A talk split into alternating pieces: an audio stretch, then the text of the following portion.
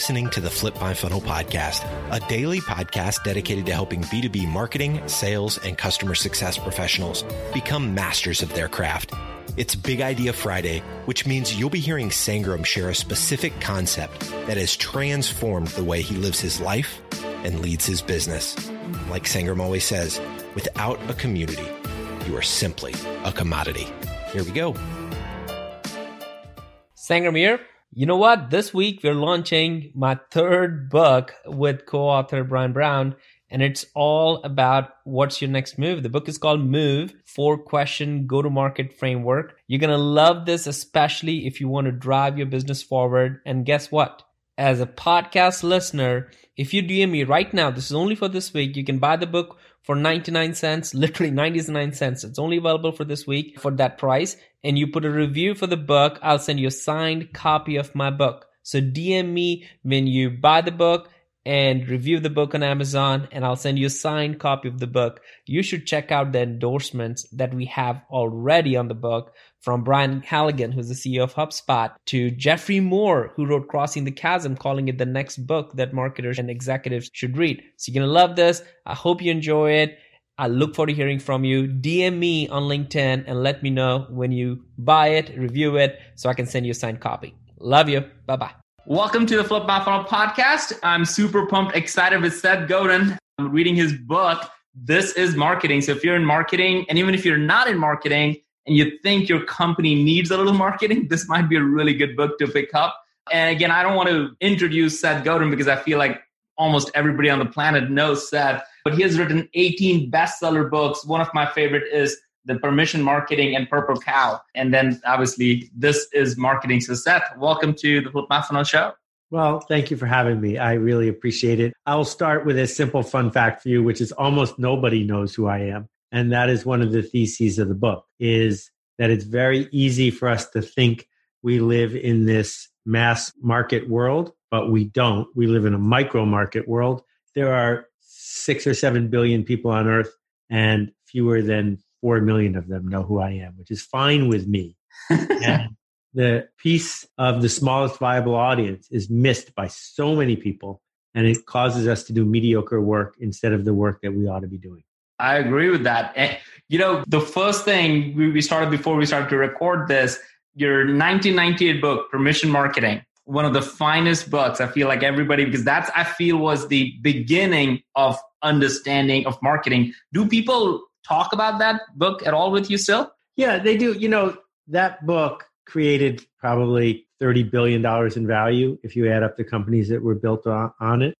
And I am totally fine that I don't get any credit because that's not why I write books. I write books to put an idea into the world. What's interesting about the book is I would say a third of it is completely obsolete, but mm. two thirds of it is just as true as it used to be. Yeah. And that's because I was trying to talk about a concept, not a tactic.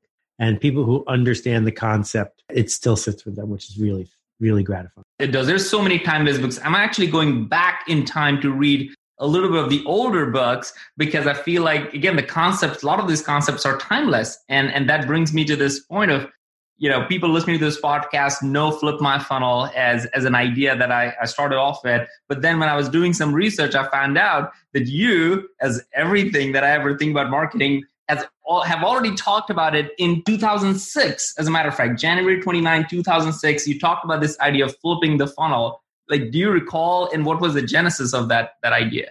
Yeah you know it six or seven people with me built a company called squidoo squidoo was the 40th biggest website in the united states think mm-hmm. about that 40th biggest one bigger than almost every media company with only seven employees and this was before facebook caught on before there was pinterest the idea was you could build a page about something you cared about you could describe it to other people and they could spread the word and you know, we had 350,000 pages on the site. It was doing really, really well until Google changed their algorithm just for us to put us out of business. And the message was not lost on me. We have the opportunity to encourage people to find the others. It is way easier for other people to find the others than for you to find them. And the idea that we have to have a direct marketing funnel is not nearly as powerful as handing that funnel to our biggest fans and letting them turn it into a megaphone just by flipping it sideways. Yeah. So you can send me my royalty check anytime you want. we probably, I, I, don't think it's going to be as much as uh, anything. It's going to not make a dent for you. I love this. Now, when I think about, and I took a bunch of notes in, in this book, this is marketing. And one of the things that I wanted to get your thoughts on was this idea of positioning as a service. And I've read the book Positioning, and you know, I feel like positioning is so important because if you don't position yourself, somebody else is going to position you, and, and then it's really hard to get out of it. What do you mean by that that idea of positioning as? Well, Jack and Al wrote a very important book. They based it on some work that had been done before that.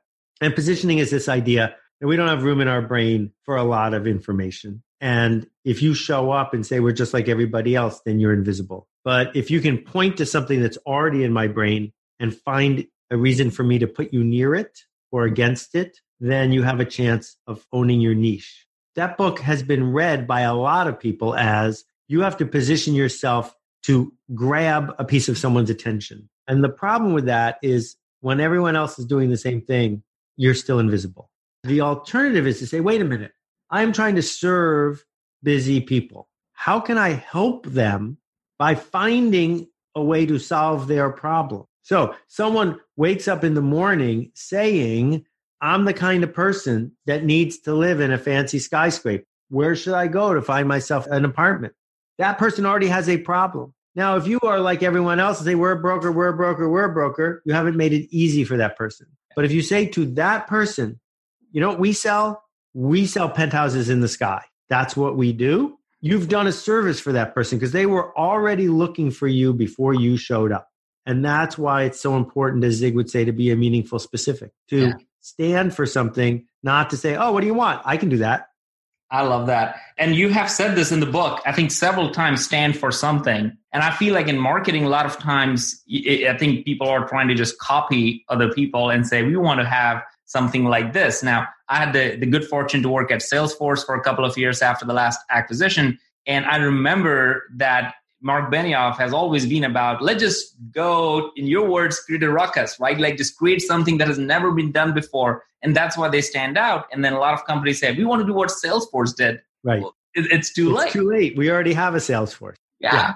So what do you say to those people who are struggling with to stand for something like you know what is if they don't stand for something what's the you know, what will the consequences of that well if you're okay with where you are then you should stay there if you're frustrated it might be because you're hiding. And mm. the way you're expressing your fear is by being generic by being invisible by being blameless. So you can't get in trouble. Well the alternative is if you want the juice and the energy that comes from making change happen because that's all marketing is is making change happen the price of that is you have to stand for something. And you know at the beginning of, the, of our chat you point out that this is a, a fine book for people who need marketing help and my point is everything that involves making change is marketing if you want to change another person like if you want to change metal then you're welding but if you want to change another person you're marketing and i'm astonished at how bad people are. If people were that bad at accounting, we'd all be Enron, right? If people yeah. were so fortunately, engineers are really good at engineering, but marketers aren't that good at marketing. And, and why is that? Like, why are marketers able to get away with it? Well, part of the reason is that engineering is science. There's a truth. There is a best way to build a bridge. Marketing is always slippery because as soon as you find the best way to market something, it's now obsolete because that way's been done before. Right. So we're always on this slippery treadmill of there has to be a different way to tell the story of new. Because if you tell the story of new the old way, it's not new anymore. Right. And that's why I love it. But what I'm appalled by are marketers who think that just because they have money, they are entitled to attention. Yeah. And I am appalled by the marketers who want to race to the bottom by making things worse or cheaper or hiding behind X, Y, or Z. We can do better than that. I, I agree. I agree. One of the things you say, I, I, love your acknowledgments. And it's funny, like, I don't know how many people read it, but I always love to read, you know, what, who do people think and what do they really like? I think it tells a lot about somebody when you read their acknowledgement. And one of the things you had in your acknowledgments was that you literally said, All I do is borrow ideas. That was your opening statement. Now, people who probably don't know you might look at that how like you know this guy doesn't have original ideas which obviously you do uh, it would do in the sense you're improving on it let's dive in it like why did you say that because i think there was a lot of thought behind that yeah i, I have original combination i don't have original ideas i can't remember the last time i met someone who had an original idea kevin kelly one of the smartest people i know will tell you that he works in combinations I, he just had a post today recurring recalling a post he wrote seven years ago and predicting solar paneled zeppelins in the sky. Well, solar panel is an original. He didn't invent that. Zeppelins is an original. He didn't invent that. He just combined them. And so that act of finding things in the culture that stand for something that work, that are basic human principles, and combining them. Yeah. Right. So when the internet came along, I was one of the first people on it. I had my first email address in 1976 when I was 16 and started my first internet company in 1988 or so, 89. And once I saw that email was starting to take off, I said, wait a minute. It's like direct mail, except the stamps are free.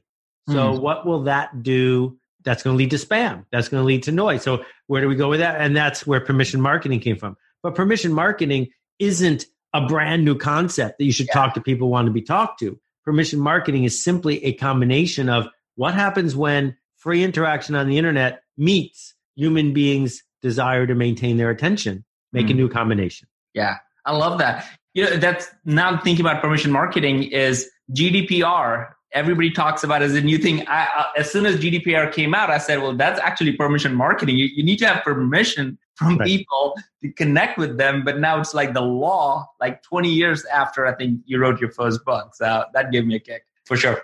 Uh, so you talk about this idea of marketing in five steps. Now, when somebody talks about marketing in five steps, I think as a marketer, I feel like it's a lot harder than five steps and to emulate. But when I read it, I felt like it was more of a framework. Why don't you talk us through it? Because I I don't memorize anything I write. All right. So the five steps, as you said, was invent. In many ways, I feel like you're saying that you need to you need to stand for something in some way. The second was design and build, which means now this is where what what people care about at the end of the day. So get in the heart of it. Tell a story, which hopefully every marketer is excited about because I think that's what gets me going and that's what moves people. So tell a story. The third one, the fourth one is spread the word. Right. That's what communities are all about. And then show up regularly and consistently. Those were those are the five right. things. And the and the key for that list is people think that marketers only do the spread the word part. And when things aren't going well, they focus more energy and time on spreading the word. And the reason you don't see a new Oldsmobile driving down the street is not because the Oldsmobile dealers were bad at spreading the word. Oldsmobile disappeared because they didn't get the first two steps right because yeah. they didn't understand how to make a car people wanted to buy. They didn't understand that once they did that, they should tell a story about it that resonated with us. That the phrase, it's not your father's Oldsmobile, was insanely stupid because the only people who were buying it was because it was their father's Oldsmobile. So they completely got the story backwards right. and they refused to design something that people wanted. Instead, yeah. they wasted all their the, the typical car company spends more than one thousand dollars per car in mm. advertising. Right? Think about that. There's no excuse for that. They need to instead build a car that markets itself because the work you put into building it, then as you're driving it down the street, people see it, they ask about it, conversation takes place. So right. it sounds like I'm talking about the most successful luxury car in America. I am yeah. because You've never seen a Tesla TV commercial. I haven't. Yeah. Tesla doesn't spend a thousand dollars a car advertising. They instead spent a thousand dollars a car designing a car people wanted to talk about. That's marketing. I love that. You know, this this also reminds me. I recently interviewed Brian Halligan, uh, yeah. the co-founder of HubSpot, and I know you've spoken in Inbound as as a keynote, probably more than once, but I remember once for sure. And he said, I asked him like, "Hey, look, if you were to start a company again, like today, how would you go about it? And I think he said that I have a feeling you, you might agree with him. He said, everybody can build products today. It's and it's easier and faster. As a matter of fact, you wrote about it in the book. You said like like building is now getting easier and easier than ever before. So we have to work harder at standing out. But he said it actually matters more now. What is your go-to-market strategy looks like? And if your go to market strategy needs to be better than everybody else, you need to create conversations about the problem, not about the product. The problem is where the community is. So I'm, I'm curious if you agree with this idea of go to market strategy now more important or even at much higher importance level than just the product. I'm going to politely disagree with Brian about this one. I think okay. that there's certainly money and attention spent on go to market. But if I asked you, you know, what are the 10 great brands of the last decade, right? Mm-hmm. We might pick things like Airbnb or Slack or Google, go down the list. None of those companies had good go to market strategies, not one of them. Mm. And what happened was, you know, Slack is the most fastest growing software company in history because they built the social network ratchet right into the product. They built the story right into how you use it. They could botch their launch strategy and it would still work. Mm. And, you know, if I look at Airbnb, the biggest hotel chain in the world, well, how did that happen? It happened because the people renting are on one journey, the people who are putting stuff up for rent on another journey, and both those journeys are aligned. Mm. And all they had to do was show up for those two groups of people and say, hey, meet each other. So them spending $100,000 on a new logo is stupid. The logo isn't the point. They're not trying to make average hotel rooms for average people. They're right. way out on a different edge. So when we look at how technology fuels changes in the culture, I don't think it's about go to market. I think it's about is there a fit, an alignment between what the best customer wants and what you have? All right. Well, I'm going to go listen because I want to make sure I did not screw up his point of view. Uh, I don't think you screwed it up. Uh, so when I think about the marketing seminar, the workshop we run, or the Alt MBA, you know, how is it that this little tiny team of mine has built a school that's bigger than Stanford Business School? How is it that we have had more than 7,500 people take the marketing seminar? It's because it worked. It's not because we have really good ads. Mm. It's because after someone engages in it, they tell the other. That's where you got to put your focus. That's fantastic. All right, the last question before I'm going to wrap up, and then I want you to share a challenge. One of the things that we have at Flip My Funnel is that without a community, you're simply a commodity. I like and that line. Good. So that that's something that when we started Flip My Funnel, it wasn't about Terminus. It was about building a community of here's the problem, let's just flip the funnel, start focusing on the right accounts and, and all that process. And over a period of time, we have more than 10,000 plus people in the community, hundreds of thousands of people listen to the podcast. And, and it came, it really dawned on to me is that it really is the community that moving us forward, pushing us forward, making us better every single day. You talk about commodity stuff also in this book.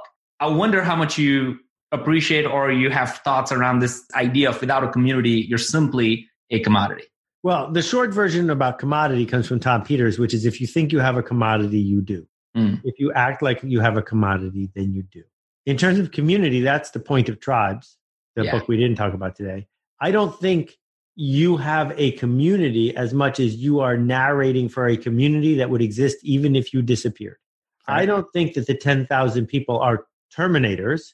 I think the 10,000 people are people who are aligned in a journey, in a culture, in a way of being in the world. And you are showing up saying, people like us, we do things like this. Right. And that is a key part of culture and marketing, which is we narrate for them, we lead them, but they don't belong to us. Yes, I love that. All right. So, took a bunch of notes. I'm going to share a couple of big ideas because there are more than that, and I'll have it in the show notes when we do it. First of all, stand for something. I really feel that you have written about this in the book. We talked about it in the positioning and all that stuff. I feel like if you're a marketer or if you're a leader in a company, the best thing you could do is stand for something because as you have said in the book if you don't stand for something then then you you might might as well disappear in the oblivious so so it's really stand for something the second part which i really love what you said a few minutes ago which is the role of marketing is to to make change happen and i feel like there's a lot of emotion to that because if you can move people to take action do things you actually have a ton of responsibility on it and, and we should take that seriously so love that. And then the part, the biggest part of the five steps of marketing that we talked through, I think you, you talked about the idea that most people think marketers' job is to spread the word, and that's what they need to do. But I also feel, based on what we just talked about, is this idea of telling a good story, being a narrator out there, of telling what people's views are and being the person who listens and understands it